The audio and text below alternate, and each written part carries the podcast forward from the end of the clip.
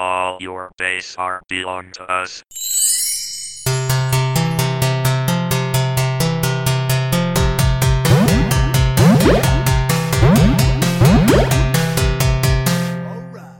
Hello. Hello. Hello. Hello. Hello. Welcome to Fake Geek Girls, a podcast looking at nerdy pop culture from a fan and critical perspective, encouraging the things we love to do better. I'm Missy, I'm a writer, and I would like to make the bold statement that Gretchen Wieners is the funniest character in Mean Girls by a long shot. I'm Miriam, an online marketer, and I'm a cool mom.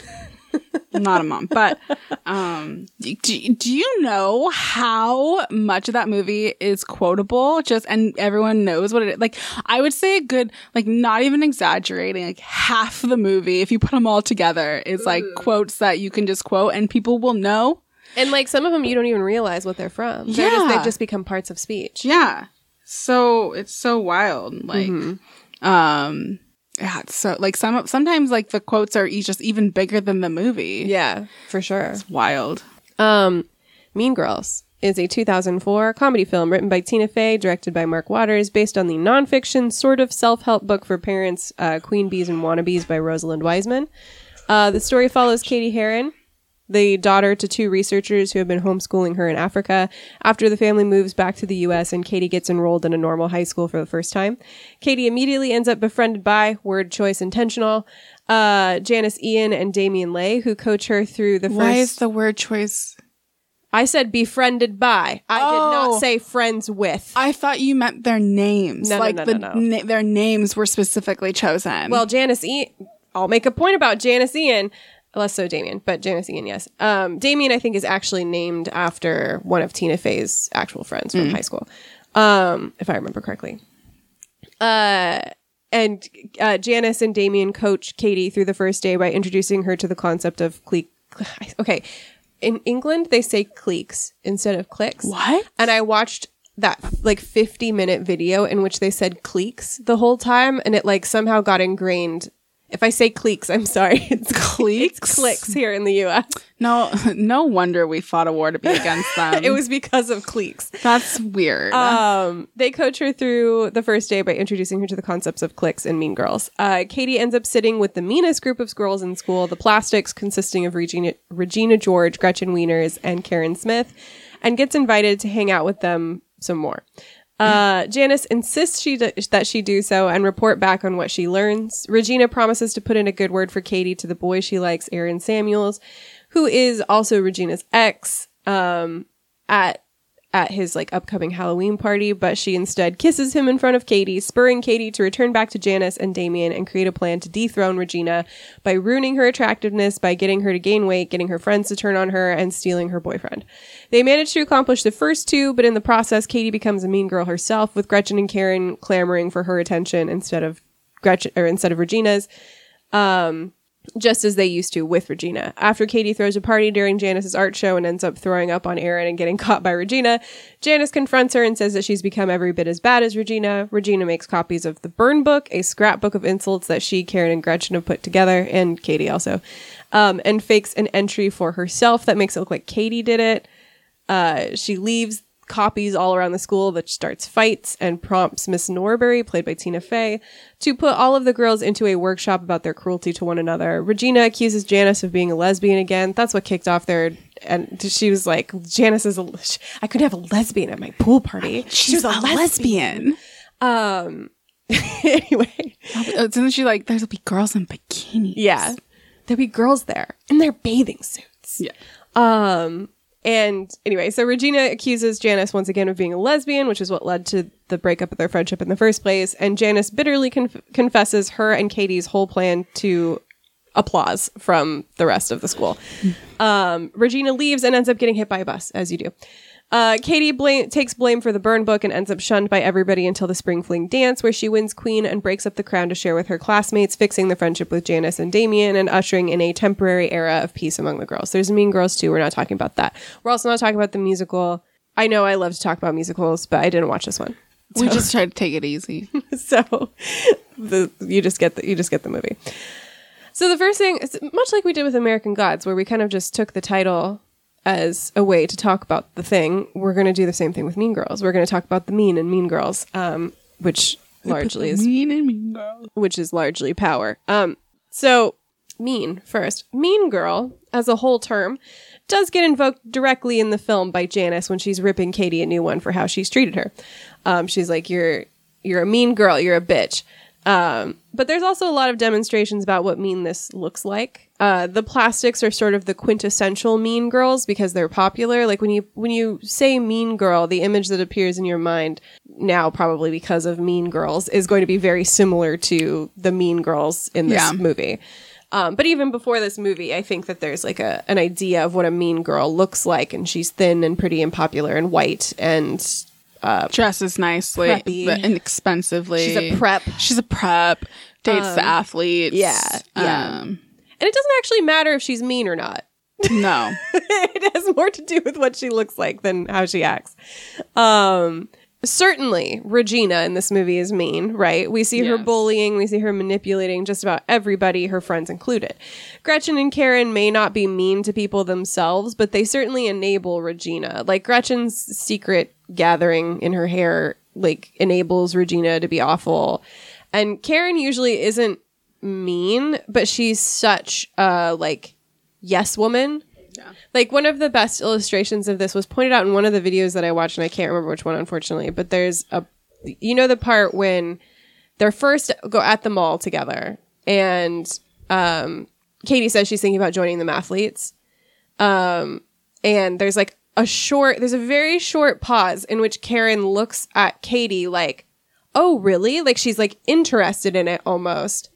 And then Regina says, You can't do that. Or Gretchen's, I can't remember which one actually says it, that it's social suicide.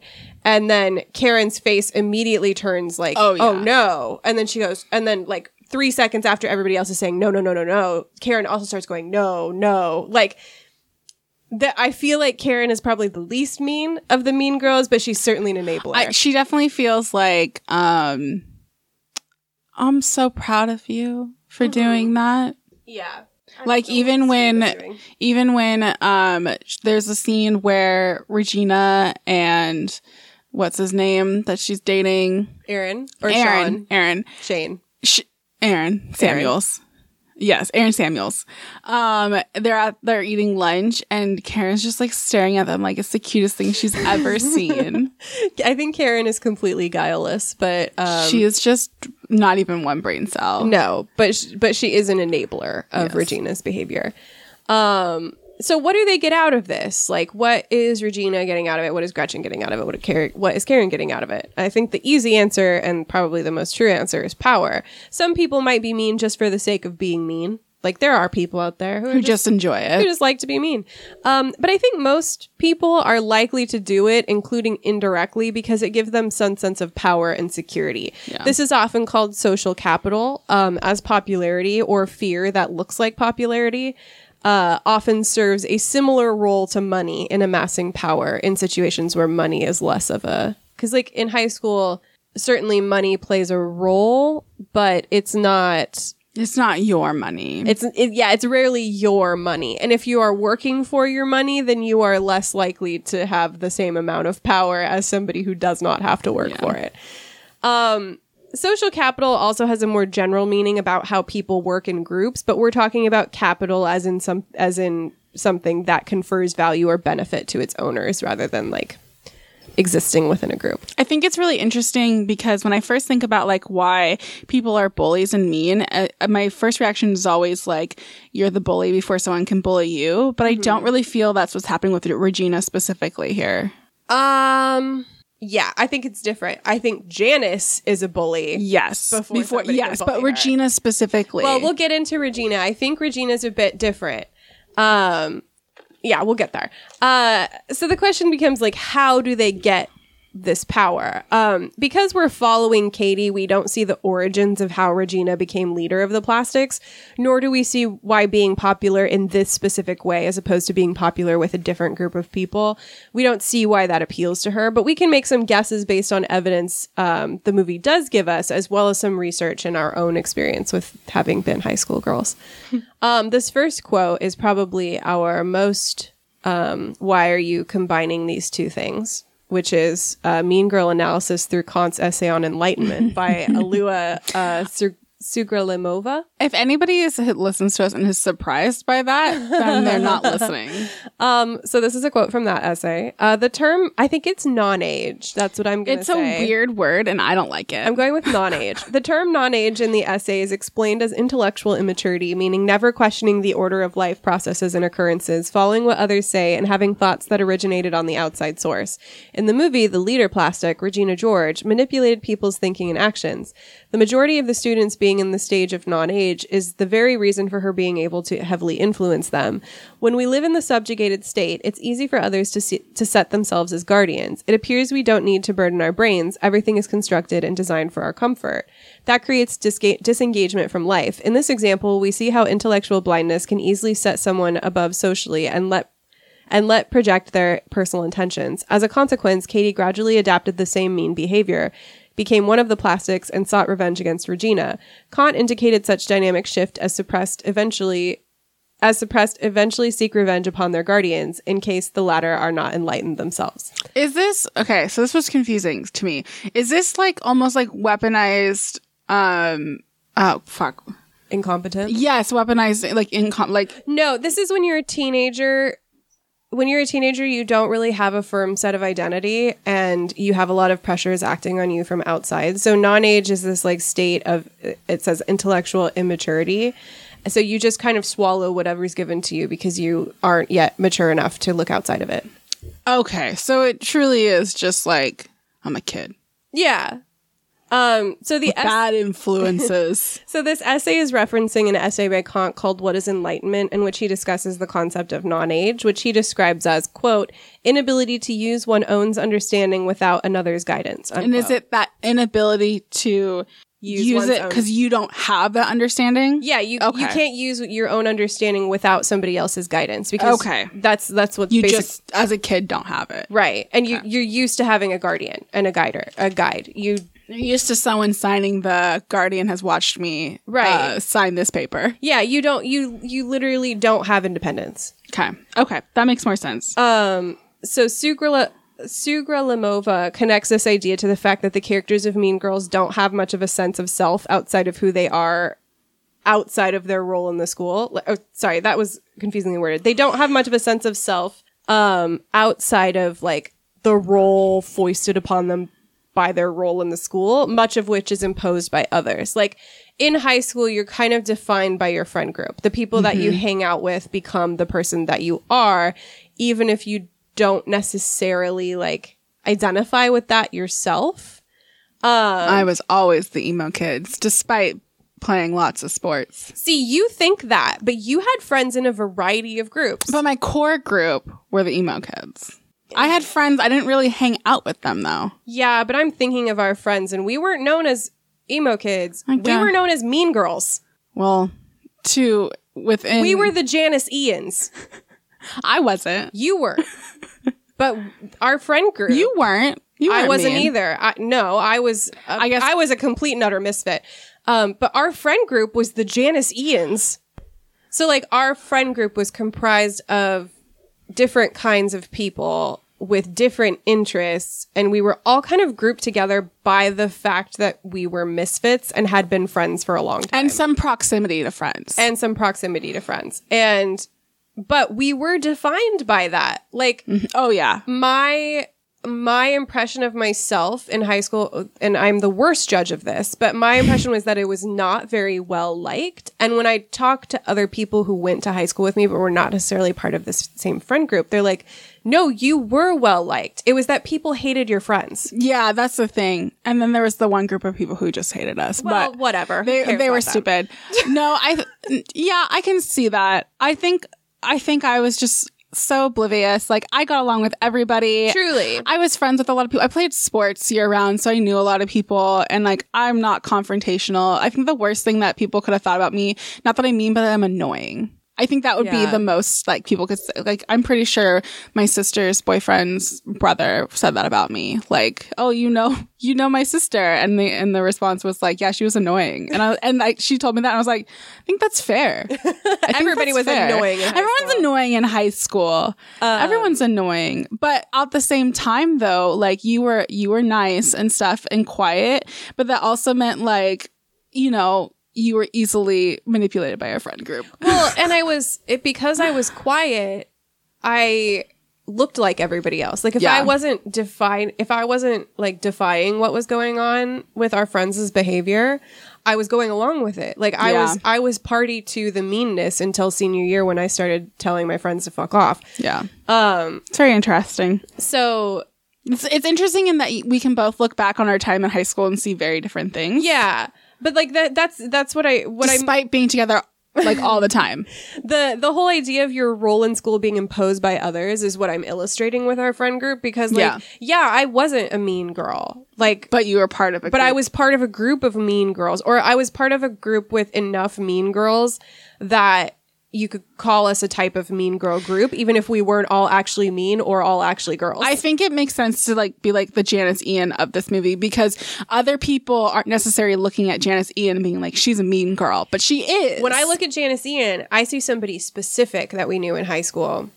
but I'm saying like the people who go to that high school aren't like, "Oh, Janis Ian." Right. They're saying it's more like, "Oh, Regina said this about Janis Ian." Yeah, yeah. But like actually Janis is a mean girl. We'll get there later. Okay. Um, so this is in part this idea of having your identity imposed upon you by others is in part because they are young people without a fully developed sense of self, and in part likely because the pressures to adhere to social norms are so intense at this point in time. Like they come from your peers, your parents, your teachers, pop culture, etc. Like everything is kind of pushing on you to have an identity. And so like when you're somebody like me who at some point started really disliking my high school friends, hmm. you have a scary choice of do I stand up to my friends or do I and have no friends potentially or I would have always been your friend. thank you Yeah. or do As as I was. or do I just go along with it? And that's a scary choice to make when your social life is dependent on the people that you've been friends with for years, even if you no longer Were like them. you ever afraid that if you did that that I wouldn't be your friend? I don't think so. Okay, good. Because teenagers in particular exist under all of this pressure and because they don't have the rights to establish themselves as adults do, hence um, referring to them as being in a subjugated state, it's easier to just go along with those pressures or those pressures that bring you the least harm. Note that I said the least harm and not the most joy because when I look back at myself in middle and high school, I was not so much seeking joy as I was avoiding harm. So I thought this was interesting when I read this because I was seeking joy. Yeah. I thought that was really interesting and sad. I'm so sorry. We had very I mean we had very different life experiences. Despite being together often. yeah but like our our life experiences Yeah. are quite different Yeah. and so a lot of navigating friendships to me was avoiding harm like Yeah. what what is the least harmful course of action here what is Yeah. going to be the least scary choice as opposed to what is the best choice for me and that's why i put up with so much bullshit for Yeah. so long was because i was like what's least harmful Hmm. um uh where was i and maybe that's yeah and maybe that speaks the idea of seeking the least amount of harm. Maybe that speaks to my specific neuroses. It certainly does. But i also think it's demonstrated in mean girls. Mm-hmm. Regina experiences the least harm when she takes on the role of a hyper feminine girl who manipulates and lies her ways to popularity rather than taking the route that actually suits her which is effectively to be a jock if we'll Yeah. allow ourselves to use rigid boundaries when discussing a movie about how rigid boundaries are a bad idea. But like so you when you say like have to explain jock and why that's not necessarily a good way to to categorize Vic. I'm just in case you didn't know. In case you didn't know. So Regina steps into the role of hyper feminine queen bee. The other plastics follow suit in the path of least resistant resistance. Both Gretchen and Karen enjoy the power hyper femininity and proximity proximity to Regina confer on them, but they do not seek the status of queen bee themselves. Cady gets her individuality embarrassed out of her by the plastics, and Janis rebels because of Regina's bullying, but only insofar as she finds her place in a different group, right? Mm-hmm. Janis transforms, we don't see this happen, but we're told by Regina. Janis transforms from presumably someone like Regina to whatever the, the art freaks or whatever they call themselves in the map. yeah. I Or maybe it's- it's the coolest people you ever meet. yeah, it's But the coolest, like the but they were art freaks. Yeah. I think someone else called. I think Regina might have called them art, freaks. Yeah, it's something like that. she is the epitome of Jude. like, uh, if I can't be you, I'll become so much worse. Yeah. So uh, Regina points out to Cady that before she started calling Janis a lesbian, Janis dressed differently. It was after Regina's bullying that she cut all her hair off and started dressing weird or whatever it exactly is that Regina says about her. So that's what this idea of non-age looks like, but what does it actually mean? Well, if it if we're talking about enlightenment in the sense that Kant is using it, uh, it's a sort of freedom, specifically freedom from the roles and images of the self imposed by others. For high school students, I think that would mean the characters are are living authentically, true to their feelings and visions of themselves. I think at the end of the film, we might see something close to that idea of light of enlightenment. Regina is no longer hyper feminine, for example, and Cady has returned to how she dressed before infiltrating the plastics. But Janis looks the same. Her clothes and hair, which were a response to Regina's bullying, don't change at all. So mm-hmm. that tells us something. Janis was being her authentic, enlightened self throughout the film, which we're going to put a pin in for now because we're going to return to Janis's role in the story later because I think it's probably the biggest missed opportunity in the film. So this is a quote. Actually, this is I'm going to be talking about this video, "Mean Girls: Regina George: The Psychology of a Dictator" by The Take. Um, this video does a great job of looking into how Regina functions as a dictator in the school, something Janis straight up actually calls her when they're talking about dethroning her. It might seem strange to refer to a high school girl as a dictator, but there But it actually is so makes makes so much sense. yeah. Uh, it does until it doesn't. There's a really good debunking of this. We'll talk about later. Um, but there is something interesting. There's some interesting meat to the discussion when you start considering dictators as normal people and normal people as political actors. So before we get too into the dictator dictator angle, I think this video does something else very well. It aims to get at the heart of Regina's meanness. Like, why be a dictator at all? What is why? So Regina is a girl in our world where misogyny exists and the world operates under patriarchy. There is intense pressure to be a girl in a specific way, one that emphasizes physical attractiveness, being a prize for men, and having most of your aspirations be dependent first on satisfying those first two criteria, right? Like, you before before you do anything else you should be hot and you should be attractive to men um, for some people, being physically attractive and becoming a wife are legitimate goals. I think it's good to question why a person might feel that way, but if we could somehow step outside of patriarchy and see what those desires look like without patriarchy and all of that kind of stuff, there's nothing inherently wrong with wanting to be physically tra- attractive and wanting to be somebody's wife. Like, there's nothing actually wrong with that. It's the pressures that make us feel like it's imperative, though. Um, it's just that we can't always see the ways that our culture influences us to feel like we want certain things, even if we do not actually want them. Now, it may seem like that's actually what Regina wants, right? Like, actually, Regina just wants to be hot and be attra- and to be attractive to men.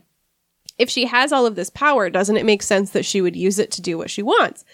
But Regina isn't happy or satisfied. If she was, she wouldn't need to treat people the way that she does, right? Like, what if you're so happy? Why waste your time being mean? You could do anything else. It's so interesting. So this whole section, I kept like comparing it to, and I was telling Missy this before. That's like I'm sure Missy doesn't get these on TikTok, but I'm sure many people do.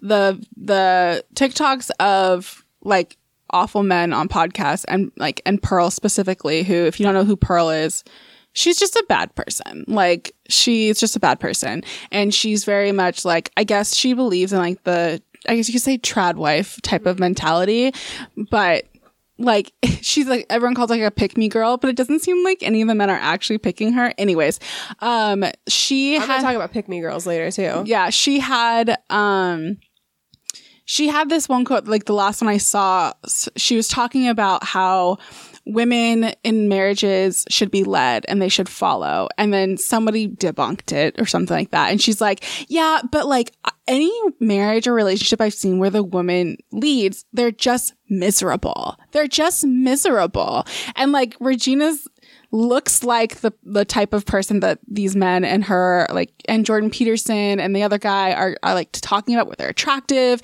They look like they're going to be like the uh, housewife and stuff. But and like they would probably defend Regina, but when it comes down to it, she's such an opposite of what Regina they would eat them alive. yeah, and so it and like Pearl is a mean girl. So like it just like this interesting like counter to what they are saying Mm-hmm. of like no Regina's actually miserable. Yeah. She's actually miserable and she's the one leading. Yeah. Um but she's it's I don't know, it's just really she's- interesting. Regina's leading in a way that she thinks is the way for a girl to lead. Yes, and, And so- she's making herself miserable in the process. Yes, but I, I, I think of the things they say, and I'm like, they would defend Regina. It's so, it's just really interesting, and how dumb these people are. Yeah.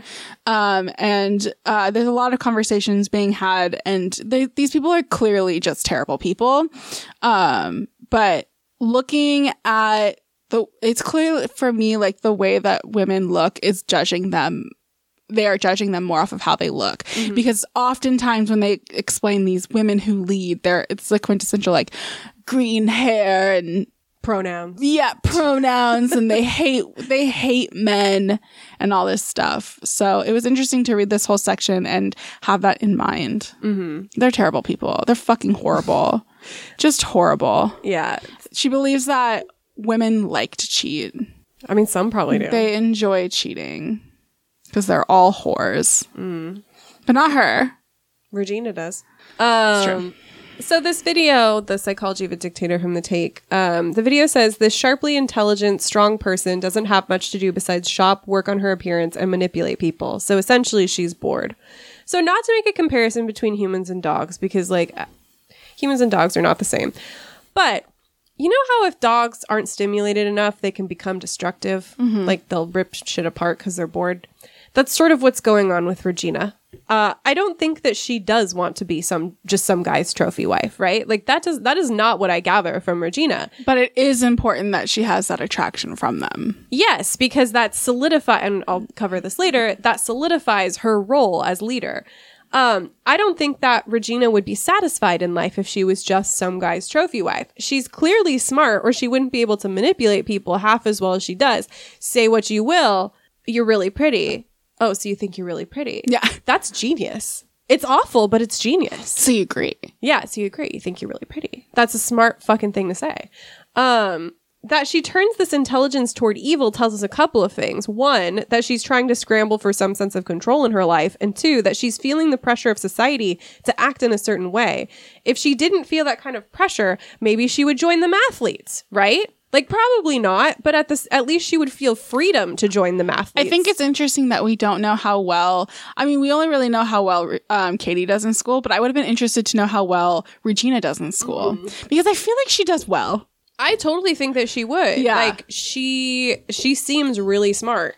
Um She's probably one of those ones who is like, I'm already done with my homework. Yeah. Regina's boredom, combined with her intelligence and her ambition, turns her into this manipulative, cruel person trying to get ahead in the way that's most socially acceptable for girls being pretty, being liked, or if you can't be liked, be feared.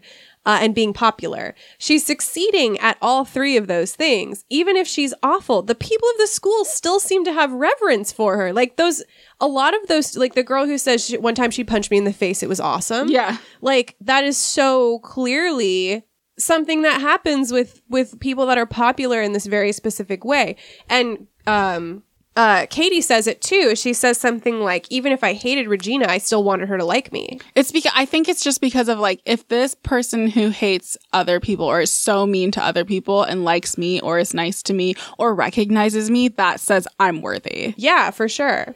Um, this is another quote from the video. Most saliently, Cady observes that in girl world, you're not allowed to express conflict. So the culture of elaborate oppression is really, and then this is a quote from Miss Norbury, express your anger in a healthy way.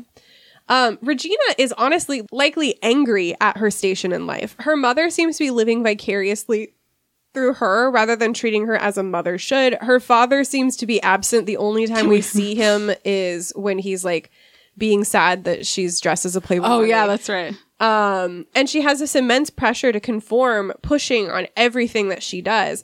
The way she knows how to be a woman is in is the way suggested by society, really emphasized by her mother. They've both had plastic surgery, they're both invested in conspicuous consumption, etc. Like the way to be a woman to Regina is to be society's ideal of a woman with no Hypersexualized yeah, child. hypersexualized, hyper feminine, like no ro- no wiggle room for interests like lacrosse.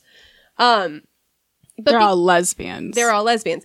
Uh, but because women aren't supposed to be angry, she doesn't have an appropriate outlet for it. So she turns to the socially acceptable method for girls to express anger, which is bullying. Uh, typical girl bullying doesn't look the same way that typical boy bully- bullying does, which is a large part of the focus of Queen Bees and Wannabes by Rosalind Wiseman.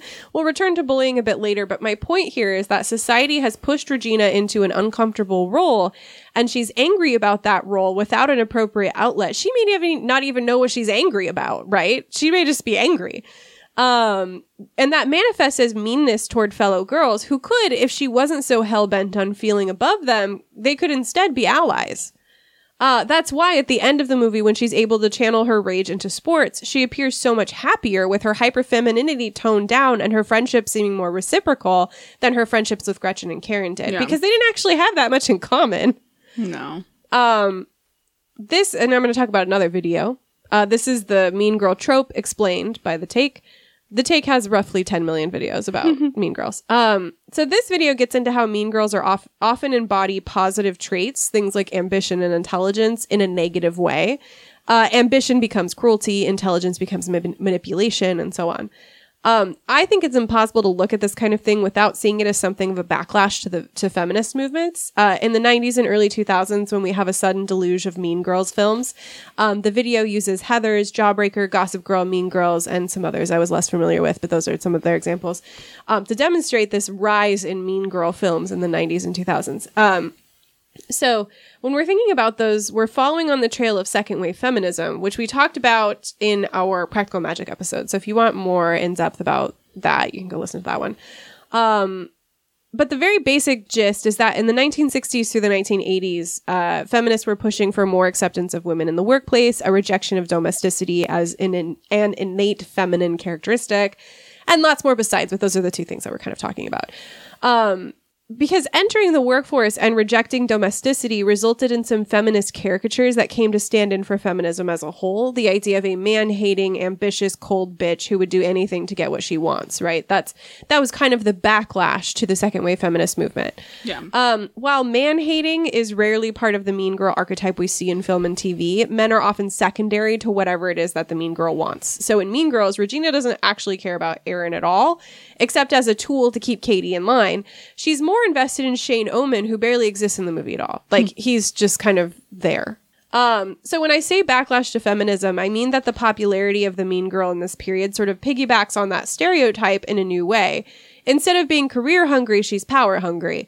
She's too young to have a family, so she's just awful to her friends. Instead of the more masculine silhouette of the 80s with power suits and um, shoulder pads, she becomes hyper feminine because this particular danger stems from femininity. And being too much of anything, feminine like Regina or alternative like Janis, turns you into a monster. You you have to tread the line. Um, with the exception of Janis, note how most of the hyper feminine girls end up in a more neutral place by the end of by the end of the film in terms of what they're wearing and what colors. There's less pink. There's less skirts. It's just like suddenly everybody has returned to a more neutral state. Yeah. Um, acknowledging women's capacity for cruelty is, I think, actually a good thing. Um, not because all women are cruel, but because when we consider women or any group as purely good, we're leading toward things like pathologizing disagreement, sexual desire, etc. This is clearly still an issue. Yeah. if women are purely good and a wife disagrees with her husband, that would mean that woman is defective, right? Yes, this is also talked a lot in those podcasts and it's called Modern Women. Yeah, so the idea that women are inherently good is a box that forces us to conform or else we're branded defective. Now, we don't usually sit, you know, ship people off to a sanitarium for the crime of arguing with their husband anymore. but there are social pressures and like other punishments that we dole out to defective women. Yeah, so there's a really not to bring in the Kardashians, but there's a really good clip of um in the beginnings of when Kim Kardashian was um falling out with Kanye. And her mom, Kris, goes, "Well, cuz she's talking about how he's having these outbursts." Um, and her her mom goes, "Well, you know, maybe he wouldn't do that if you were just paid a little bit more attention." God. And it was just everyone at the table was like, "What the fuck are you talking about?" But she's comes from a different time, and it was just like that mentality is still so alive today, though. Like maybe if you paid him more attention, um, and there was another one where she he got mad at her for getting the wrong band aid, and um, Khloé was like, "Well, it's not that hard to just go find the right band aid, Kim." Oh my god. And she's like, "What?" But that that feeling of like, well, maybe if you took more care of your man, or maybe if you took more care of the household, this wouldn't be your like this is your problem. Yeah. Um so that like it's important to acknowledge that like women are capable of a number of things in- including cruelty like it's part of our humanity and when we try to act as though women are innately good or any group is innately good we are leading to pathologizing anything that doesn't fit the cultural idea of good um, so I think this movie is both part of and critical of the expectations for women. I think it's hard, especially for Tina Fey, who would have spent many formative years during second wave feminism and the backlash to it. And sure, it shows sometimes. Yeah, that's the thing is I think it's it would be hard for her to escape the cultural understanding of women and their roles. Hence, in my opinion, the fact that the meanest people in this movie embody both hyperfemininity, Regina, and rebellion, Janis. Uh, on that note, it's also interesting that Janis doesn't see the same repercussions for her mean behavior, but again, we'll get back to that later.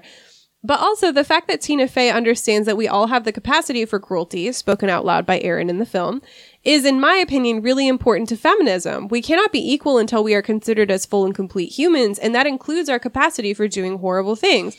Cruelty can happen in any group, and when we continue to act as though it is like a marginalized status that confers goodness upon you, that's when we run into this issue of like pathologizing behavior. I don't know. It's a whole thing. Um, so this is an, this is a quote from that video, the Mean Girl trope explained by the take. Um, the status quo of the social hierarchy actually makes her miserable, herping Regina. Um, but instead of overturning it, she chooses to perpetuate the toxic cycle because at least she's on top. I think Regina knows this system is bullshit. Um, and well, we- yeah, she definitely does. When um, they're like, "You, you're not wearing the right thing." Yeah, and she's, like, "Those rules are made up." yeah, those ru- she says whatever, those rules aren't real. But they are but they are real when she needs to reinforce her power as she does by saying Karen's vest was disgusting. The rules are fake except when she doesn't need them to be. So she understands these these rules are made up so that I can have power over you. So Regina sees through this idea. And I think we can see that wow, as Miss Norbury notes, she's certainly pleased with herself. She's not really happy she's constantly trying to fit into a box that is too small for her. She's obsessed with losing three pounds. She's always scrambling for power because, as the quote says, it's better to be at the top of a toxic cycle than to be suffering under it. She's untouchable in her position. If she's going to be miserable because she's a girl and there's not a lot of options available to her, then at least she's miserable at the top, right? Where no one can get to her. Um, this is a quote from the same video.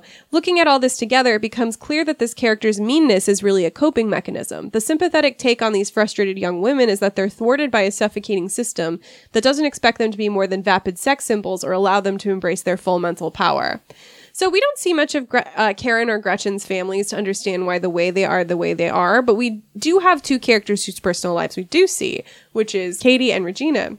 Regina is probably the character whose family we see the most and get the most information about. We know her mother is trying to live vicariously through her daughter, getting plastic surgery, preparing drinks, inserting herself into the conversation, dancing along with the winter dance, trying to get into spring fling photos, etc. Like she's everywhere. Um, we know her parents don't sleep in the same bed. We see her sister alone watching TV, dancing to Kelis's milkshake, and trying her and taking her top off in emulation of a Girls Gone Wild video ad. Like which will make zero sense to younger people. yeah. um, the person who should be their role model for femininity is also trying to fit into an idealized role that doesn't even fit her anymore, right? Like sh- she is not 16, right? But she's still trying to be 16 because that is the place where you you can theoretically have the most power as a, as a woman, you know? yeah. um she's trying to be a cool likable mother rather than trying to be the queen bee she's likely trying to chase something that was denied to her when she was younger and then there's Cady's family who are pretty detached from society because they were researchers in Africa for most of Cady's life. There's a weird implication there that Africa, a country, is not mentioned, which we can talk about more in a bit. Um, there's a weird idea there that Africa is somehow free of cultural conditioning, which is not at all true. Africa is not a blank slate. It has its own culture. Uh, multiple, seeing as you know. Yeah. there are. Jesus. Um, but it seems like I the- never realized that, which isn't me thing of them being like Africa. Africa. To my recollection, the only time an actual place is mentioned is when um uh Cady's mother asks why the fertility vase is under the sink. Oh, yeah. And she names a specific cultural group. That made the fertility base. And that's, but it seems like the movie is suggesting that Cady and her parents don't buy into the established norms of society about acceptable behavior for women because they exist outside of it, having lived in Africa. So when Cady comes to America and meets the plastics, she's more impressionable. She's easy, easily manipulated by Janis, having no reason to question why someone would treat her like that, and buys into Regina's whole system because she wants to be liked and accepted because she hasn't had that before. So the point here, I think, is a good one, despite the weird Africa has no culture implication, which is its own thing. Um, these feelings about the place and role of women in society are everywhere, and the pressures are so immense that even if you're not from here, you can still fall victim to it because it's inescapable. Especially because Cady is trying to fit in for the first time in her life. She hasn't had a lot of friends, hasn't had a lot of crushes. This is all new to her. Even her sense of identity as an American teenager is new to her, so it makes sense that she's susceptible to all of these pressures. When your life is uprooted and you end up in the middle of a lot of established rules you don't understand, it makes sense that you'd go for whatever is going to give you power, and she gets that from being friends with the plastics. Um, so let's return to the idea of Regina as a dictator and how the movie actually does a fairly good job of depicting the dynamics of a culture that make dictatorships possible. The Take video covers how Regina's position is an accurate portrayal of historian and sociologist understanding of how dictatorships are upheld. So this is a quote from the video. Sorry again, I have a cough drop in. So this is a quote from Mean Girls Regina George, The Psychology of a Dictator by the Take. Academics Johannes Gerschewski and Wolfgang Merkel. Did I say Johannes or Johannes? You said Johannes. It's Johannes. Mary has got me saying Johannes. It's not Johannes, it's Johannes.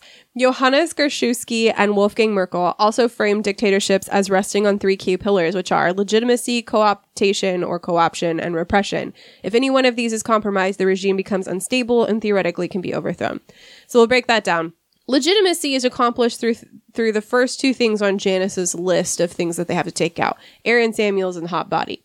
So Aaron Samuels is important because Aaron is a well liked nice dude, conventionally attractive, popular athlete, right? yes. He is if He likes her. Yes. He's good. She good. Yes. So if the perfect guy chooses Regina, he legitimizes her perfection, right? Yes. So it's important for her to have Aaron Samuels, not because she likes Aaron Samuels, because it contributes to her identity as leader.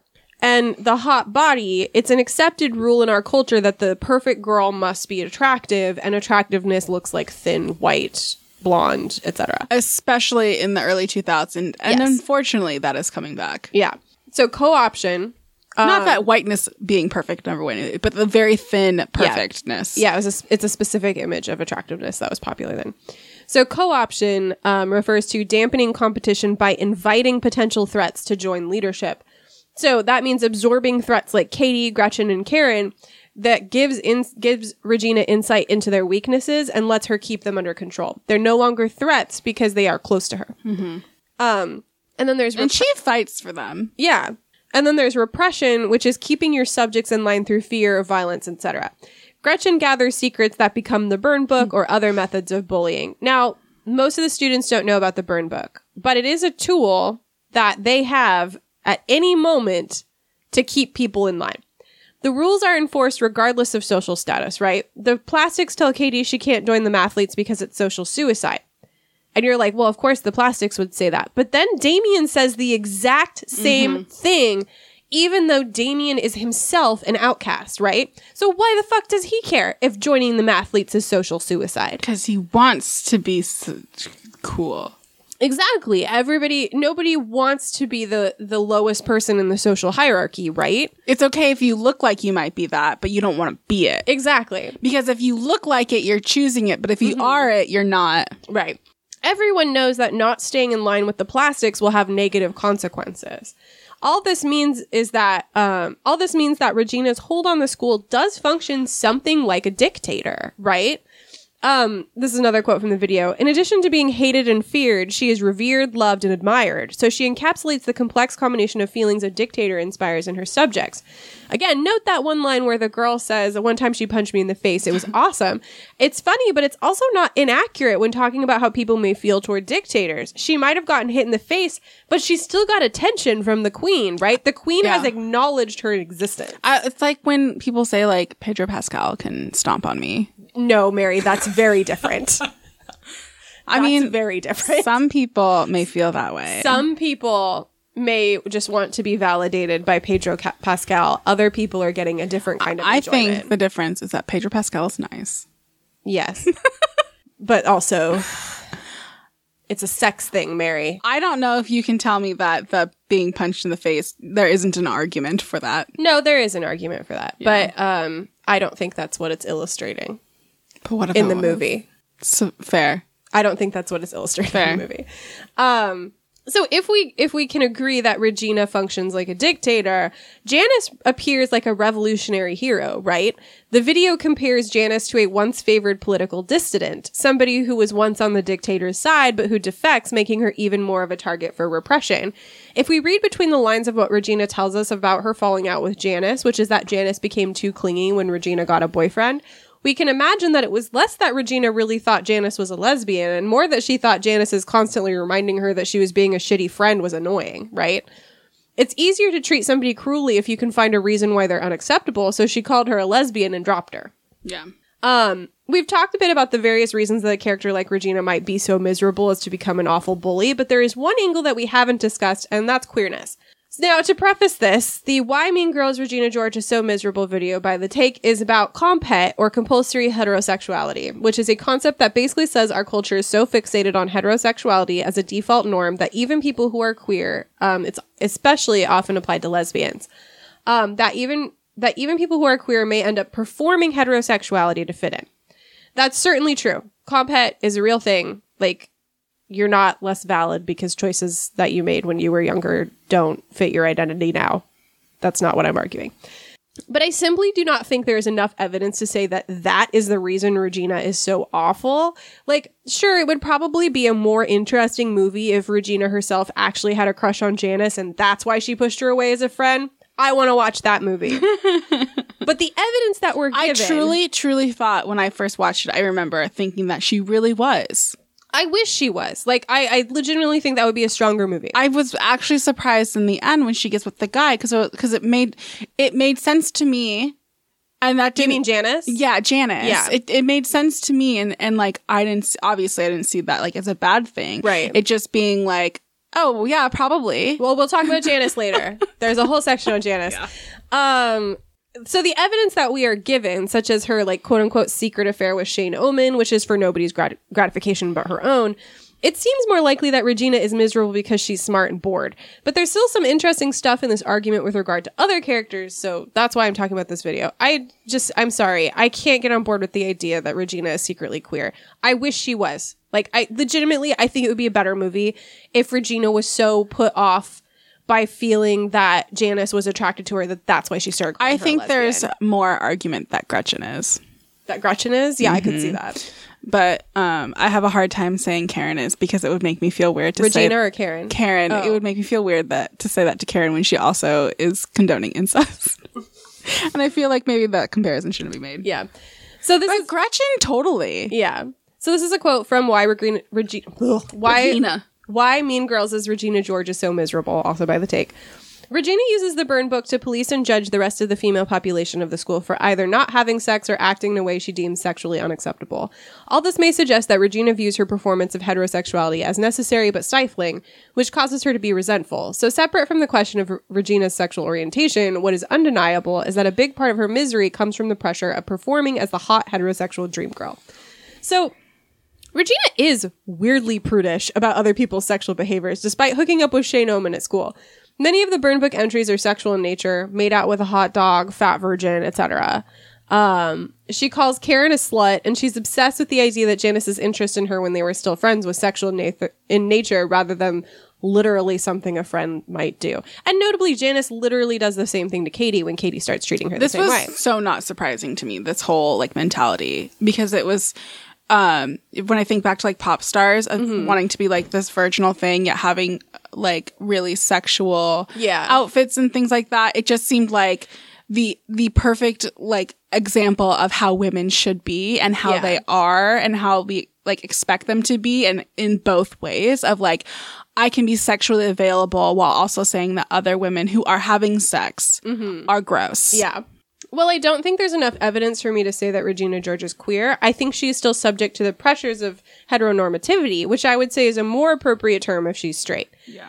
Um, because heteronormativity goes beyond the idea that heterosexuality is normal. It includes the way that we perform heterosexuality as well. You can see this in how straight people imagine queer relationships. Well, who's the man and who's the woman? Fucking neither. It's a queer relationship. Nobody's the man and nobody's the woman. Or we're both Who men wears both the women. pants? Yeah, like it has it has fuck all to do with queer relationships. But you're imagining queer relation thr relationships through a heteronormative lens. And- the words do not apply. And like, what are you even saying when you say that? You're you're you're putting gender roles onto that. Yeah, like, it's not and- just like who has the penis and who has the vagina. It's who runs the household and who yeah, follows. and now straight people have learned about topping and bottoming, and now just do the same thing. Um. Anyway, co-oping queer culture. so Regina, to my interpretation, is who to my interpretation is straight, is still feeling the pressure of heteronormativity to perform the appropriate social role of woman, even though much of it doesn't fit her. Like again, talking about the idea of the social role in a relationship, like heteronormativity would suggest that she needs to be passive and caretaking, and that's not Regina, right? So even though she may not be queer, heteronormativity is still exerting a certain pressure on her. Once she gets freed from that restriction, she becomes much happier. I guess you could say like just how patriarchy affects men, like the heteronormativity affects straight people. Absolutely. Um, arguing that Regina is ace would actually be a more interesting interpretation of her being queer to me, but nobody's doing that.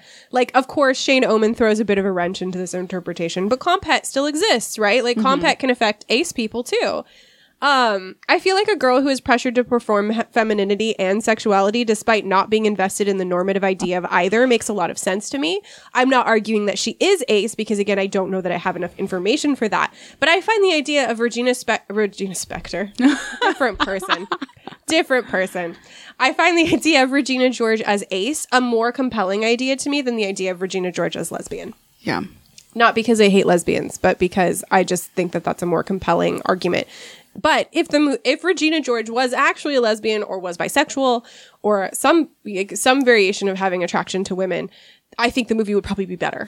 You know? And and in no world where I think Tina Fey would write that at that No. time. No, In no not at that world. time. So, why Mean Girls is Regina George? Oh, sorry. This is uh, another quote from Why Mean Girls is Regina George is so miserable by the take.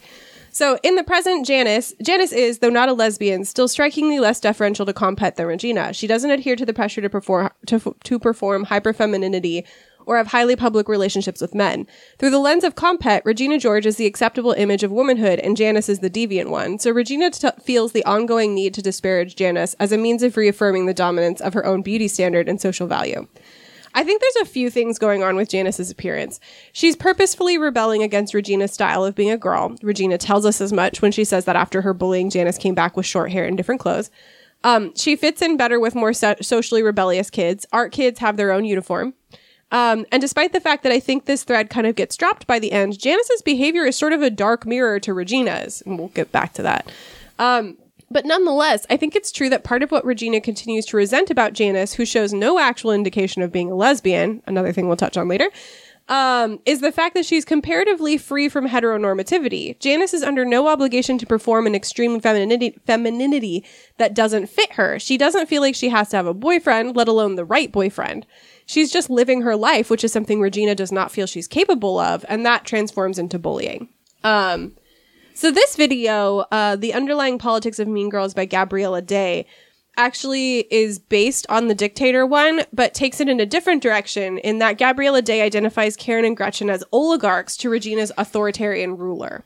So an oligarchy is when a small group of people have control of a country, organization, or institution. And the difference that uh, Day is arguing in this video versus the take video on dictatorship is that Regina could not effectively rule without the assistance of her oligarchs, Gretchen and Karen, and eventually Cady.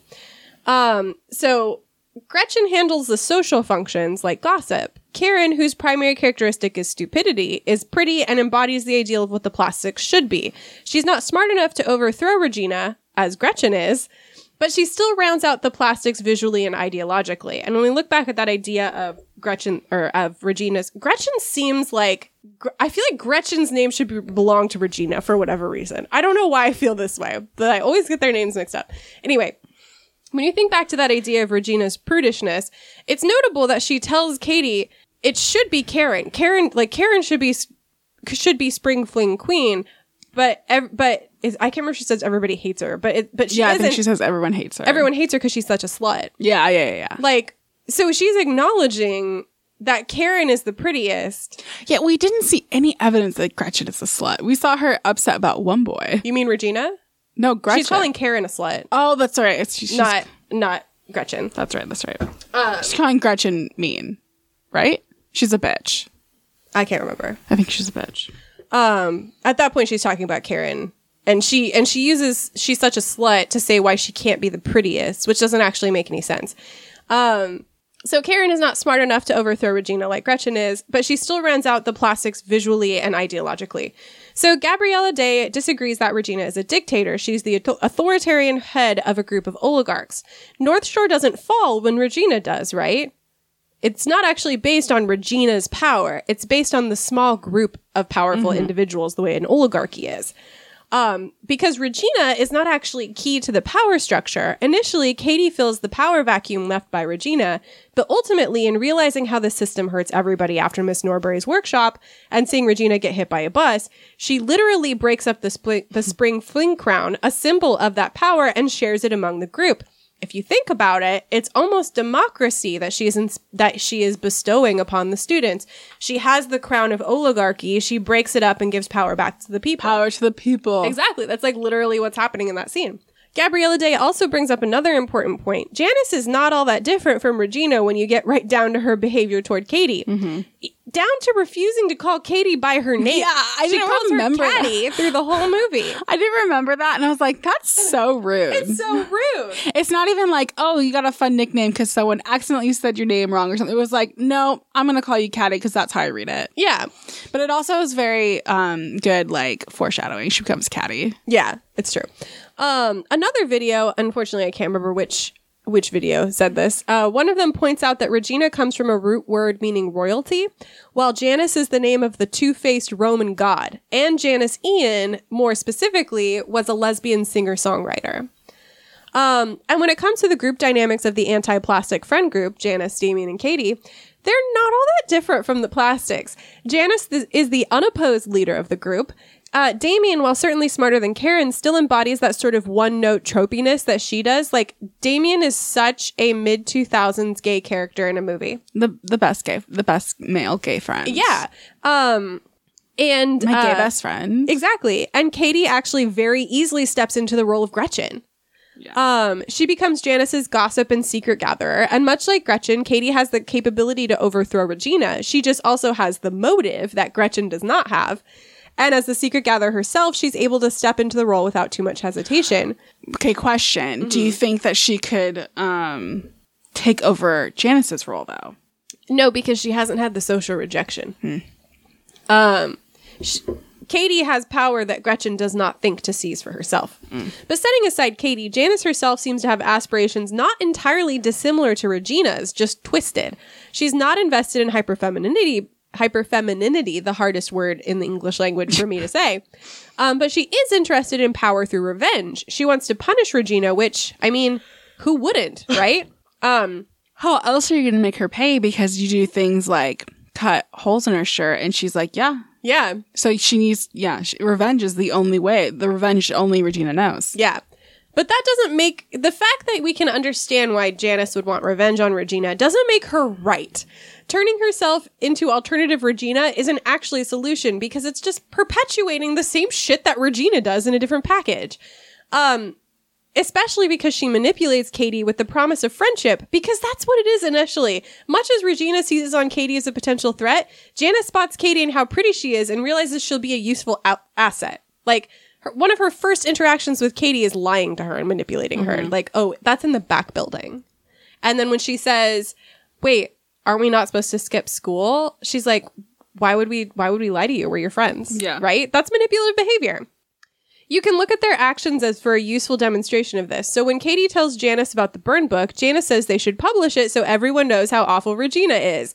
When Regina finds out that Cady kissed Aaron, she publishes the burn book to show everybody how awful Cady is, even though most of it is Regina's doing. It's literally the same thing. Janis and Regina used to be friends, and we can see that in how their methods are similar, Yeah. right? So, um, this other video, also from the take, Mean Girls, Janis and the unpopular Mean Girl, um, it argues that Janis, not Cady, is responsible for Cady's transformation into a mean girl. Janis isn't honest about her reasons for wanting Cady to infiltrate the plastics. Cady doesn't even know that Regina bullied Janis, aside from the like half story she gets from Damian early in the movie in the bathroom, um, before Janis shushes him, before he can say that Regina accused her of being a lesbian. Everything Janis does up until maybe around when Cady's more focused on sabotaging the plastics slash grabbing power for herself is to get Cady into position to bring Regina down. Um, once Cady ditches her, as Regina did, Janis about faces. Which, like, I don't blame Janis for that, right? Cady's being a shitty friend. Yeah. Um, but Cady's shittiness doesn't erase that Janis herself is also shitty. Yeah. We can have a variety of mean girls. All kinds of shitty. Hmm. Um, so this is a quote from that video. Uh, Janis's self-consciously alternative look may not even be true to who she really is. To an extent, it's another way Janis is still upholding Regina's insidious value system. Because defining herself as the anti-Regina makes her own sense of identity dependent on her oppressor.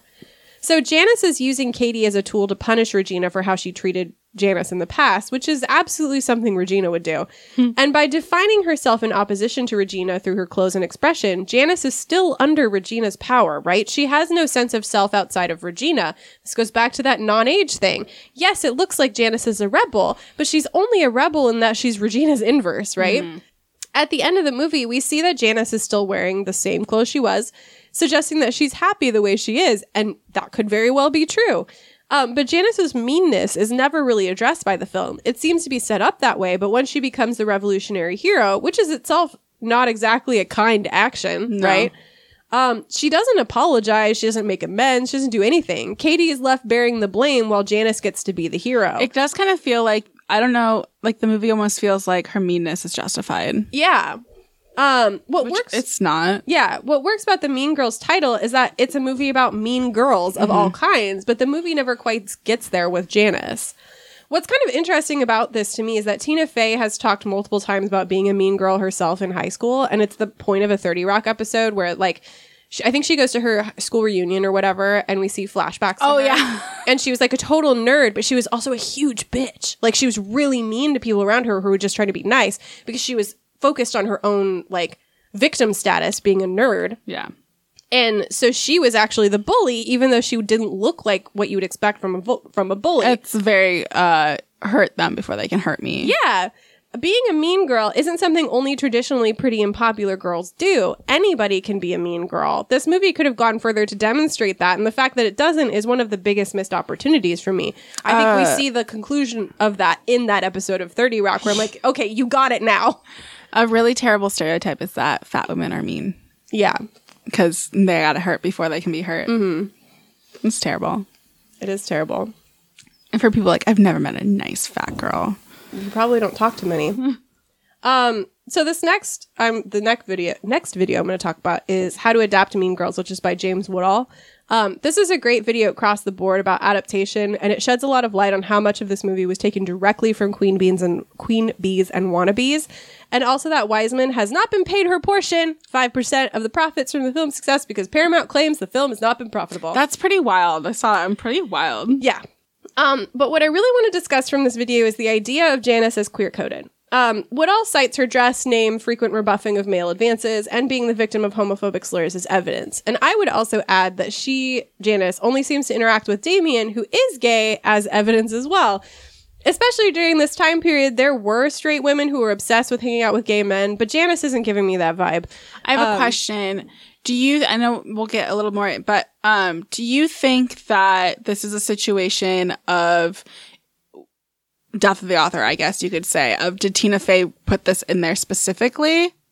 it talks about this in the video. So the the guy who created the video is a gay man, and he talks about the fact that like there's a lot of reasons why Janis e- why Janis could be straight, and one of them is just that it's likely based on her other work that Tina Fey most related to Janis, and because Tina Okay. Fey is straight, she wrote Tina Fey as or she Okay. wrote Janis as straight. Okay. Um, there's also, and we'll get into other some other reasons why she might be straight, but um, yeah, I I don't know. So yeah, there there are like there was especially during this time period this like weird phenomenon of straight women only wanting to hang out with gay men.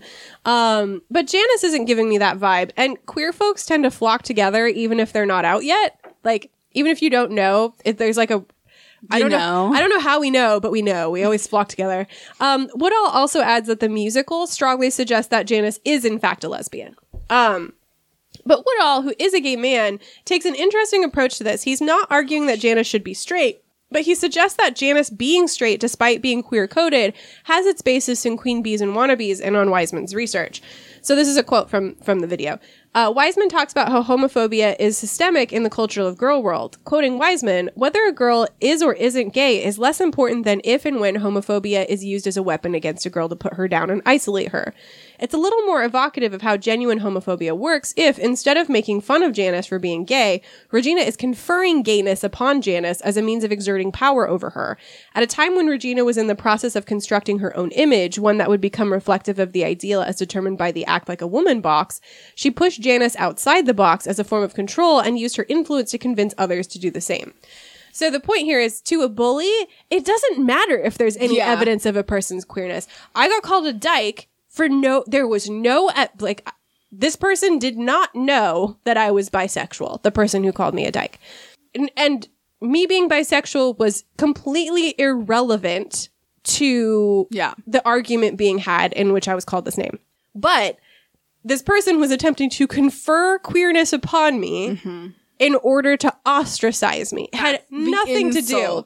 It had nothing to do with my actual sexuality. It was about making me an outsider.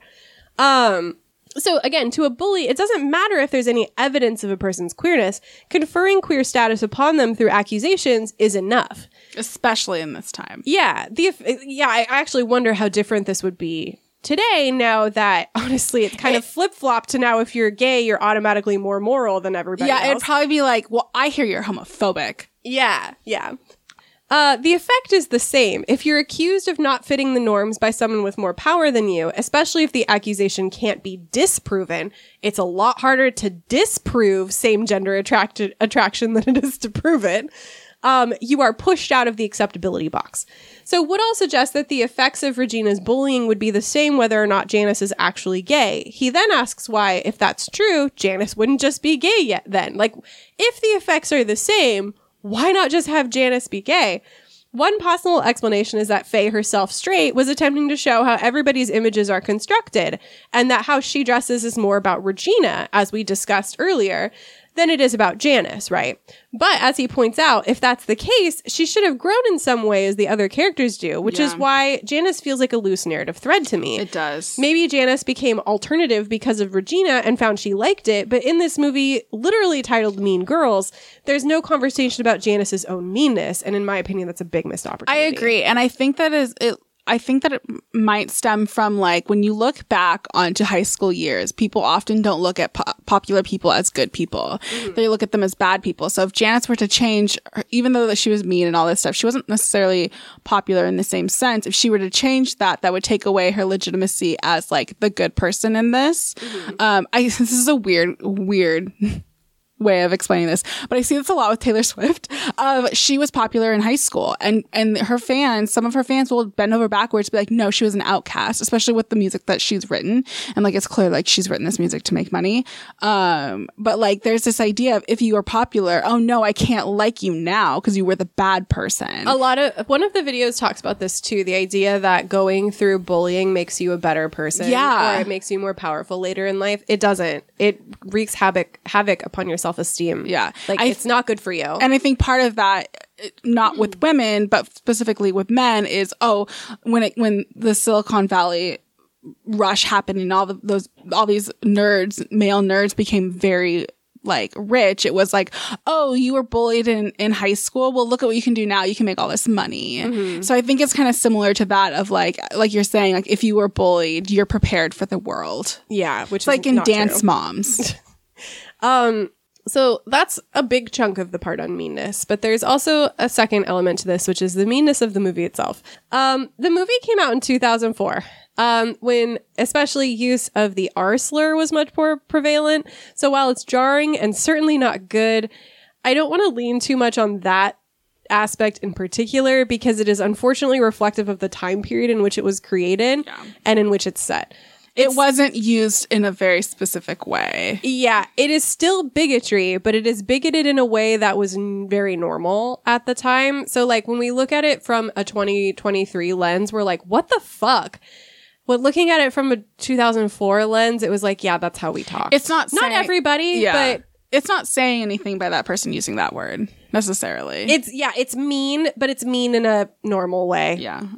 It's unfortunate. unfortunate. It's an unfortunate truth of the time period. It's not as interesting to talk about that now. yeah, because that's just like looking back on that's it. unfortunately how we spoke at the time. Not if they were to say it in a in a in a more modern version, then there would probably be more to dissect there. Yeah. Um, it's still bigotry, but it is bigoted in a way that was normal at the time. There are some elements of what I'm going to talk about next that could probably also be considered normalized, but the use of that slur in particular reads to me as an accurate portrayal of how many people spoke in 2004. Again, that does not excuse it. It's just accurate and less like a flashing red sign. Um, what does feel like a red flashing sign is the treatment of people of color, particularly black people, and the concept of Africa as a whole, and then also the treatment of Asian people in this movie. Asian people in particular is a recurring theme in Tina Fey's work, but so is the treatment of black people. It's all very weird. Um, so we could run through everything this movie does wrong with regard to people of color, but this podcast isn't really meant to be a list of grievances, grievances and is more an analysis of how this happens and why and what we do about it. There are there are some glaring issues. The use of the N word by one character in translation who actually wasn't using that word at all. For example, they tra- she said, really? "Come on, please," in I think it's Vietnamese. Don't quote me on that. And they translated it to the N word. It's completely incorrect. Um, and there's also some more, more insidious things. So this is a quote from Pictures of Girlhood: Modern Female Adolescence on Film by Sarah Henches, who says um, the problem with this plot is the way in which Cady's whiteness is centered as the norm, even as and even as Africa itself, when she is repeatedly called Africa by Kevin G, the East Asian math nerd and DJ who claims he only dates women of color throughout the film.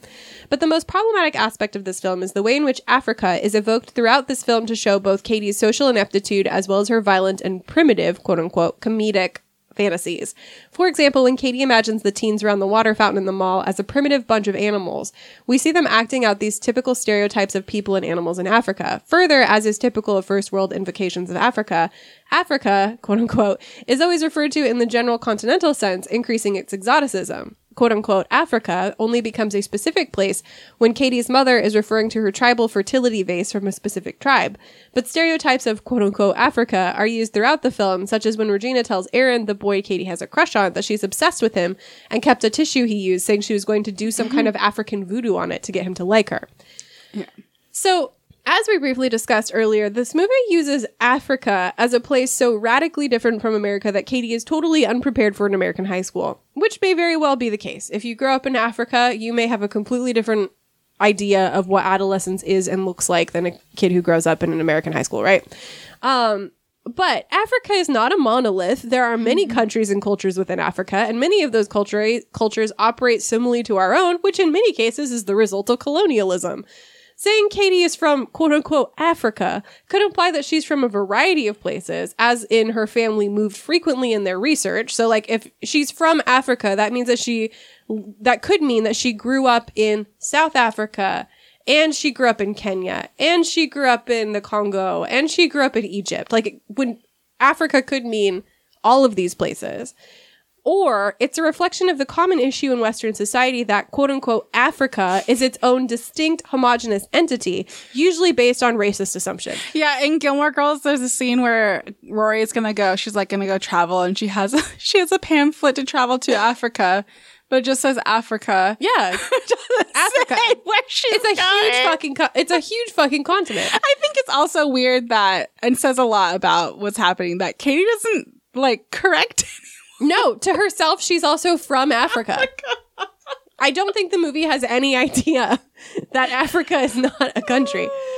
Um Which is so interesting because there's a lot of conversations being had right now about like people specifically from Europe talking about America and the way that Americans talk about where they're from and saying they're from like, well, I'm from America. And then them being like, well, like that's like me saying I'm from Europe, but being like, well, if I told you I was from South Carolina, would you know that where that is? Yeah. Um Now, I'm not saying here that Tina Fey sat down and thought, I'm going to write something so racist. No. Um, so much as I think she probably sat down and wrote for an audience like herself, one that sees Africa as something far off and distant and strange. Africa is shorthand for not here, which lends itself well to jokes like, if you're from Africa, why are you white? That joke is funny. Like, I think that part's funny. It is. And oh my God, Karen, you can't just ask people why they're white. It shows the ignorance of white people. Yeah, that's the thing is it's showing their ignorance. The issue here is that all this Africa stuff is tied up in an association with the jungle and behaving like animals, which actually is super racist. Like that is super, super racist. And as a couple of articles I'll link to in the show notes point out, the fact that there's a table of unfriendly black hotties who reject Cady because she greets them in Swahili and they don't know what she's saying is also really telling. Like, Cady, they're American. Just because they're black doesn't mean they're from Africa. And even so, there are at least 75 languages in Africa spoken Yeah. by more than a million people. Oh. Even if you assume that they are actually all from Africa, which is a ridiculous assumption, and you have no basis for it, why would you assume that they speak Swahili rather than greeting them in English, the language most commonly spoken in America? It's almost as if she didn't grow up in Africa. right? Like it's nonsense. Um, and then the narrative suggests that we should feel sorry for Cady, and we have it confirmed, and therefore confirms that the black hotties are indeed unfriendly. When in fact, Cady was just being ignorant. And like racist. Yeah, absolutely. Um, so I'm gonna put a link in the show notes to "Unfetching the White Hegemonic Narrative in Mean Girls" by uh, Nujat Khan. I apologize if I said that wrong, um, but that's a really good article about the the different ways that this manifests in the movie. It's just that this outline got really long, um, so you can look there for more information. Despite there not being a lot of uh, academic research. no, but God, the take had a hundred videos. um, so this is. Uh, I want to talk briefly about Tina Fey's racial humor, which is a video by T1J on YouTube. Um, I can't really summarize this video or even quote it effectively. I tried. It's a really, really excellent video that you should watch all of. Um, T1J discusses how race consistently appears in Tina Fey's work and how sometimes it's very funny and incisive and other times it's just racist. Um, it's a really nuanced video and way of approaching her work that is both critical and appreciative. Um, one of the examples that was given that Mary and I talked very briefly about that I'm going to cut out is about um, in uh, Unbreakable Kimmy Schmidt, you have Jane Krakowski's character who is a who Jane Krakowski is white. Um, the character is a Native American woman who decided it would be easier to live as a white woman. So she leaves her Native American life behind and acts like a white woman and like dresses like a white woman and tells everybody she's a white woman for an easier life. That joke is funny when it's pointing to the ignorance, like the ignorance of everybody around her. The problem is Jane Krakowski's still a white woman, right? There's a way to do this joke that's actually funny. It's not the way that it was done. And that is kind of that's kind of Tina Fey's humor, right? like there's a lot of times where I'm like, "Oh, that's almost really funny." You're almost there. That's almost really funny. Um, and in a true miracle, the comments on this video are also really, really great. Um, I really liked one from M. Ruby that discusses how much of Fey's race based humor lampoons her own perspective as an upper class liberal white woman, which you could argue is what's happening in that part when Cady says jumbo to the quote unquote unfriendly black hotties. I don't think that is what's happening based on our thimp- sympathies largely being with Cady in that scene, but you can almost see how that joke would take shape with the with You're that almost context. there. Like, it's almost really funny to point toward how whiteness is so pervasive and like that you would assume that you know best for a group of black people who grew up in America. That's almost really funny. I think if Mean Girls was made now, that would be the mo- that would be how it Yeah. was modernized. Yeah, I, I agree with that. It's it's like Tina Fey consistently is approaching things from as this person wrote in the comments. M. Ruby wrote that she's approaching things as an upper class liberal white woman, and a lot of upper class liberal white women feel um guilt about their status as white women. So they like like to draw attention to it as sort of this like self-effacing like uh we're so awful but they don't always succeed at it because they're still upper class women I watched class liberal white women I, this is not prove your point, but I watched this clip the other day of I think I can't remember what they were. It was some game show, uh, like Survivor or something, something like that, where there was um, a black woman from America and then another woman. Um, I think she lived in Africa. She was a white woman, but she had been to America a lot, and the black woman was trying to explain to her like where she lived. And then she was really rude to her. Was like, you don't have to explain to me like I'm stupid. Uh, I know where America is, despite me living in Africa. And she's like, you could even say I'm more African American than you. Oh my god. That's wild. The girl's like, uh, what? Um. Anyway, watch the video. The point of my including it is that this is part of a track record with Tina Fey, and some of it is good and some of it is bad. And when we're aware of the pattern that Fey has in her work, we're more ready to be aware of it and not swallow it uncritically. the issue I have with Tina Fey, she just doubles down. yeah. That's the issue I have. She doubles down. Well, she said, and he talks about this in the video. He says, like, after there was backlash to one of the storylines on Unbreakable Kimmy Schmidt, she said, I'm just not explaining jokes anymore. yeah. Which, like, and like he says, that's fair. You I- shouldn't have to explain a good joke. The problem is not all of her jokes are good. I think she also defended somebody else. Oh, she probably did. All of these people I can't remember who it was. are though. part of like insular groups and they all defend one another. Like, I I, don't think it was Dave Chappelle, but I'm gonna look. I, can't remember. I think it was who she was with on 30 Rock, the one guy who plays her boss. Alec, Alec Baldwin. Baldwin? I think she was defending him. Could be. Um. So yeah, there's a lot of bigotry baked into this movie that is also mean. Like it is, it is a different form of meanness, and because it is baked into the storyline of the movie, it doesn't get talked about in the same way that the the direct meanness of Regina and Cady and Janis do. So the last thing I want to talk about, which is actually the second thing, is girls. Um, truth be told, we've already talked a lot about girls, uh, but girls deserve their own section too. Um, this is a quote Because we're not sexist. we're not sexist. Uh, this is a quote from "Stop Trying to Make Fetch Happen: The Disempowerment of Women's Voices in the Film Mean Girls," which is by Anna Kaplan. who- Can, can I take a second to? I was googling this, and the people always ask. First option is: Was Tina Fey the first woman to wear glasses on TV? Okay. no, Daria. Now we must move on. Um, so Kaplan writes, uh, I argue for I argue further that Mean Girls does something rare in American film history. It offers to young women a female rebel as a dynamic, complicated counterpart to America's beloved rebel male. Nevertheless, the female rebel takes the form of Mean Girl. While Mean Girl characters appear to act in a feminist manner through their ability to wield power freely, they often do so with the intention of either impressing men or tearing other women down. Fey thus presents these young women as anti feminist and demonstrates discordant in group fighting that the film looks at with disgust rather than admiration. Therefore, while the rebel male is revered, the rebel female is denigrated. So I don't think the movie is as clearly anti-feminist as this. I think it's trying to take a nuanced approach to how girls harm one another to gain power. I agree. Um, but within the broader context of teen girl films, it does make a lot of sense. Many movies about girls are transforming are about transforming into the correct kind of woman or about the sweet, nice girl triumphing over the mean one. Being less emotional. Yeah, they reinforce patriarchal ideals of what womanhood is. There is, are always exceptions, but generally speaking, movies that feature mean girls have the mean girl vanquished in the end. When really, like this, these mean girls are just experiencing teenage. Like these, mm-hmm. the, these, they're still teenagers. They're just teenagers. They're not. It's not because they're girls. They're teenagers with like two brain cells at this point. Um, mean Girls, the movie, does do that, but it also explores the many ways that girls can be cruel to one another. Every one of the main characters is mean to some degree, even Karen, who is probably the least mean of the group. And the movie emphasizes how that meanness isn't just about competing for a man's attention.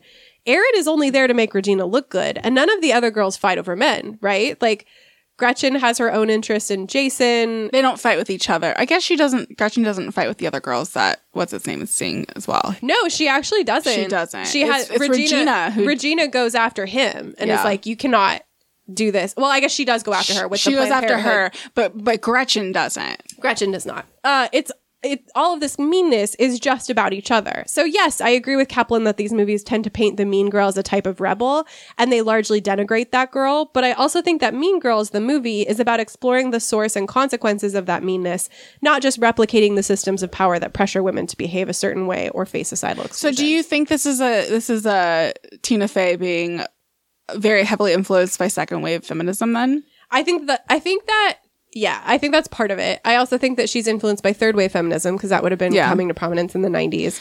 But Because I, think don't think Tina Fey would make an anti-feminist film. No, I don't either. I think that Tina Fey, I don't know for sure, but I feel like Tina Fey would absolutely identify herself as a feminist. But her idea of feminism is different from my idea of feminism mm-hmm. because, in part, we're from different generations and because she's a comedian and comedians like, And you don't like stand up comedy. I don't like stand up comedy. I, I don't. But comedians in particular are approaching things differently than I would approach them. And that's why you kind of have that attitude of we can joke about anything that I disagree with. But I also don't like you can joke about anything. Of course you can. but you're not. You're not like You're not immune, to criticism Yeah. because you joke about everything, right? And there are ways to tell all kinds of jokes that can actually be successful and funny and not, you know, cruel. But that's not always what's happening, right? Um, so this is a quote from the Mean Girl trope explained by the Take. Uh, in the early '90s, uh, please excuse my pronunciation. Kaj Björkqvist's research shed new light on female aggression. According to Björkqvist, Björkqvist, girls can better understand how other girls feel, so they know better how to harm them. In 1995, Nikki R. Crick and Jennifer R. Grotpeter coined the term relational aggression to describe how, while boys tend to be overly aggressive through physical violence or threats, girls are more likely to express aggression by weaponizing relationships. So while this means what this means is that bullying or aggression among girls tends to look like things like spreading rumors, lying, and manipulation as opposed to physical aggression. The three way call attack in Mean Girls, for example, or the entire existence of the burn book, but especially the way that Regina uses the burn book to make Cady look bad. Like, yes, the gathering of, of the burn book fits into this idea of relational aggression, but even more so, the idea of putting her own picture in the in the burn book and making it look like Cady did it. That is pure relational aggression. It almost feels like it was like a setup to if you ever, I mm-hmm. can. Yeah. There's a lot of reasons why that this research may be true, including just the way that patriarchy encourages us to behave. Outright aggression is like quote unquote masculine and therefore discouraged, but at the same time, rumors are quote unquote catty and weak in a way that makes them also worthy of disgust in a way that physical fighting is not. You simply can't win if you're a woman with anger. Either either you're acting you're acting unfeminine or you're being catty and both are terrible, so you should just sit there and be quiet. Um There's a so really good TikTok of like this guy being like, "This is what it's like to be a woman," and it was the beginning of the Fall Out Boy song, but it was just like, um, "Sugar We're going down," but it was just the beginning over, and it never got to the part where you can actually sing, and it just like this, it was so frustrating, God. and just made anger inducing. It was horrible. Um, I think you would be hard pressed to find someone who hasn't been the victim and the perpetrator of this kind of bullying.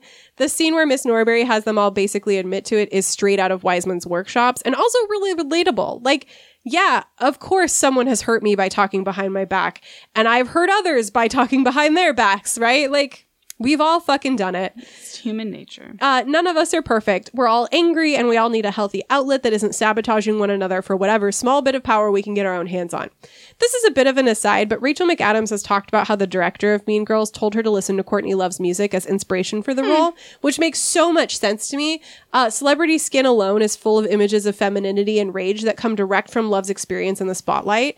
Um, it's not just rage, it's specifically feminine rage. And I think there's a lot of that baked into Mean Girls as a whole. They're angry, but they're also angry in a specific way because society pushes them toward ideals of femininity that they don't necessarily identify with. Yeah.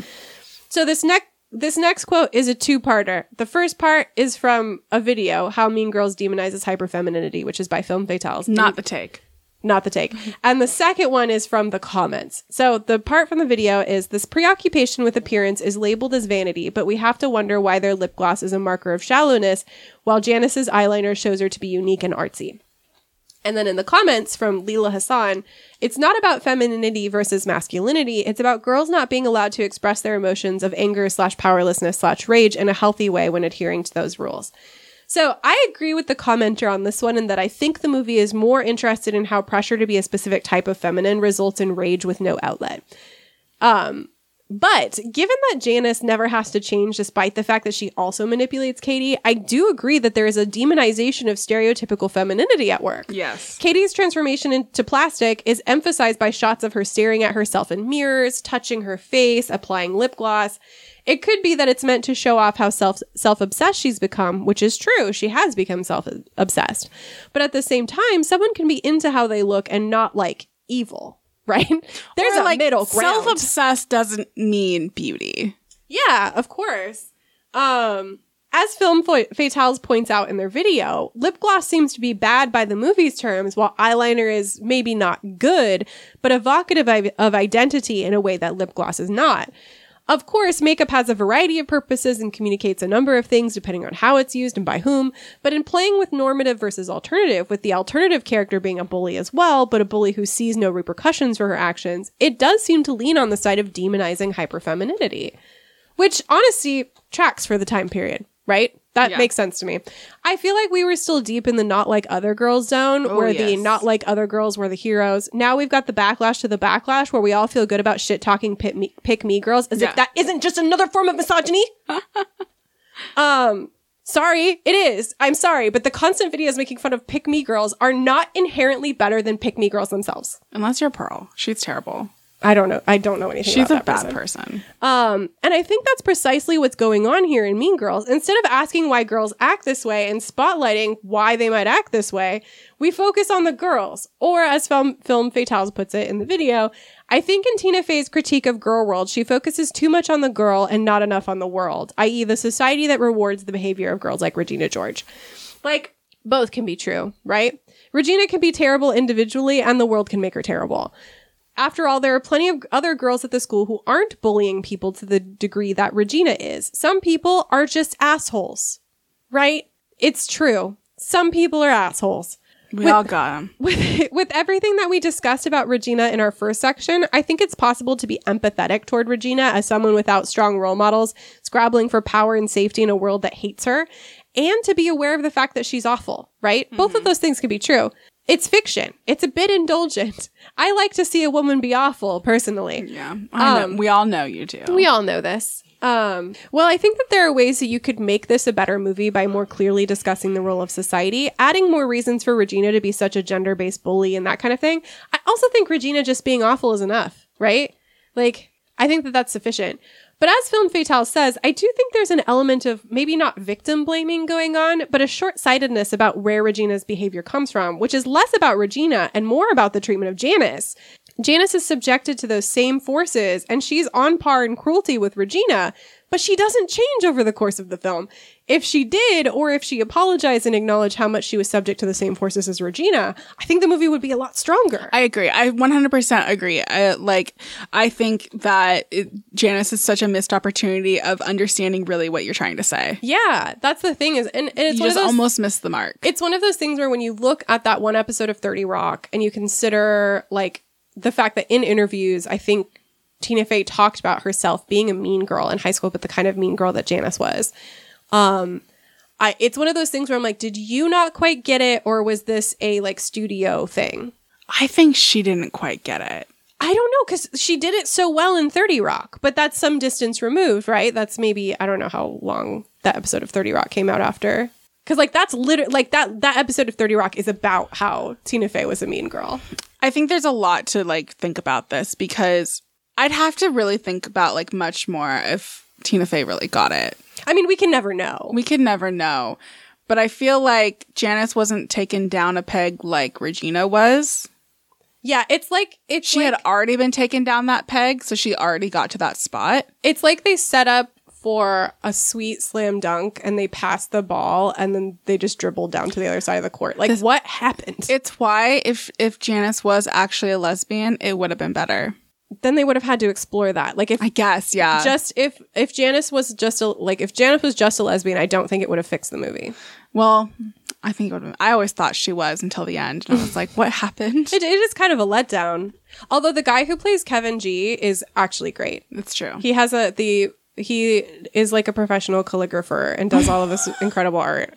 Um, highly recommend watching his YouTube videos. Just Oh gosh. top tier He's content. just very funny too. Um, so to really hammer that idea home, uh, one last quote here from How to Adapt Mean Girls by James Woodall. Um, or I guess it's not a quote. Uh, in this video, he brings up the extremely valid point that the movie does absolutely nothing to discuss male violence. Um, the party chapter in the book, uh, in the book Queen Beans and Wannabes. I keep saying Queen Beans, and I'm sorry. Queen beans. Queen bees and wannabes. Uh, the party chapter in the book discusses how parties can be a place where sexual assault takes place, in part because of the pressures of girl world. But all the men in Mean Girls are largely benign. They might be rude, they might be sexist, but they're not threatening. Yeah, uh, Um, when all the girls are fighting, there's the scene with the guy who's like, "Mom, come pick Yeah. me up." There is, and and like I think really good evidence of this is that the the coach is sleeping with a student, and it's treated like a haha joke. Yeah, Um, and that's really frustrating. Um, because that's a that's abuse, but it's not treated that way by the film. And while I don't think this movie would necessarily be improved by being really dark or graphic about the consequences of appealing to male attention, that's reserved for Heathers. Um, but the fact that there there really don't seem to be any threats is really limiting, I think, to the conversation. Especially have- when there's parties. yeah, you have skeevy guys like Jason or whatever his name is. I can't remember.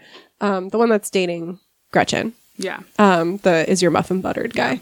Um, but he doesn't seem to be a threat. Like he's a creepo, but he's not like he just likes the ladies. he's not a threat. Um, He just wants to butter your muffin. yeah. He's at least asking consent. he's at least asking. Would you like me to assign someone? Um, I think if we're going to talk about the pressures of teen girlhood, it's always worth noting the fact that men also play a role in this. They they touch on it with Miss Norbury saying something along the lines of, "If you call each other sluts and whores, it just makes it okay for you guys to call you sluts and whores." And like, it doesn't. it doesn't. it doesn't actually make it okay. That's just making women be like, "Well, you brought this on yourself." Yeah. They shouldn't be calling each other names. Sure, we shouldn't be calling each other sluts and whores. It allows it allows other people to, people to think it's okay yeah, to say it. But the girls doing that to one another does not absolve the boys of responsibility for calling them sluts and whores. We are not responsible for our own objectification, right? Anyway, this movie is good at a lot of things, but it could also go harder, and that's the thesis of this podcast. it could go harder. It could go harder. It didn't age well unless you but but it still's good and it could go harder. Yeah, there's there's themes of this movie that age really well, and there's there's parts of this movie that age really really poorly, especially as we grow beyond it. Yeah. Um, I asked Missy, I, th- I asked um, the other day, I was like, do you think when it comes to like problematic or PC, do you think that Mean Girls is more problematic or Heathers? I said, I said Mean Girls than as opposed to Heathers. Yeah, I agreed. Like emphatically, I think Mean Girl because the thing, and I I said this when we were discussing it. Um, in the same way that Janis, when chewing Cady out, says, "At least Regina and I know we're mean." Uh, Heathers knows it's mean. Yeah. I don't know that Mean Girls. I also just think when it comes down to like counting out the things that didn't age well, if we had a tally list, there's more in Mean Girls. Mm, that might be true, but the thing, no, people get literally murdered. In No, but I'm I'm saying I'm saying if we count out the literal things, not necessarily the how bad the thing is.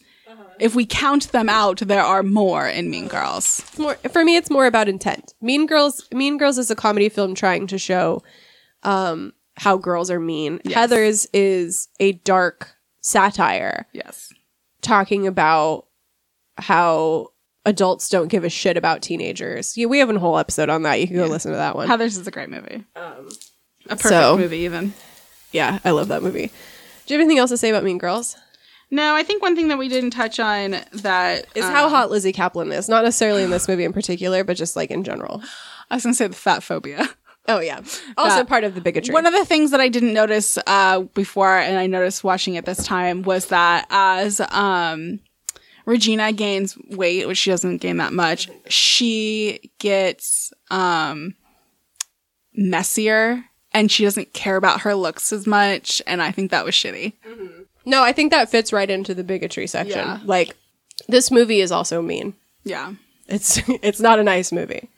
But at least Heathers knows it's mean. Yeah. Yeah. I would agree with that. Um Like yeah, like there's there's gestures in this movie toward like having Cady be when the like one of the first people after Janis and um Regina. After she gives the crown to um Janis and Regina, she gives it to I think her name is Beth. yes. who's like a bigger girl and she's like really sweet to her and like that's nice but also the pervasive attitude in the movie is one of like disgust toward fat people yes.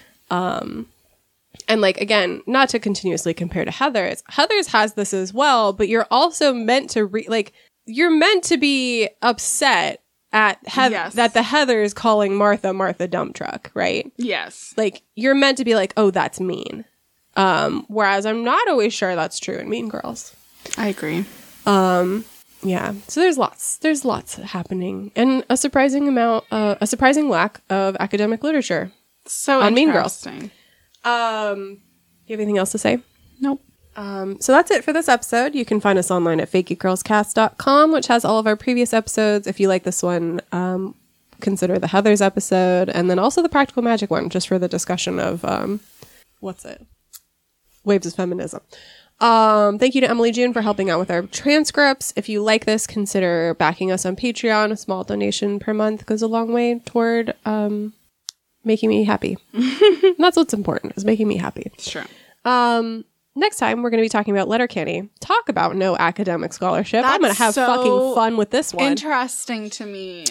I I looked, couldn't find Far a and damn wide. thing. Um, and after that, um, the Amber Spyglass, Which we'll probably have a lot. which will have a shit ton. I already have a bunch of sources saved for that one from previous episodes. Um, so we'll be covering season three of His Dark Materials and the Amber Spyglass. Can't wait to finish the series. Oh, I'm so excited! I'm so excited to reread Amber Spyglass. Um, and that's it. All right, catch you on the flip side, bitch.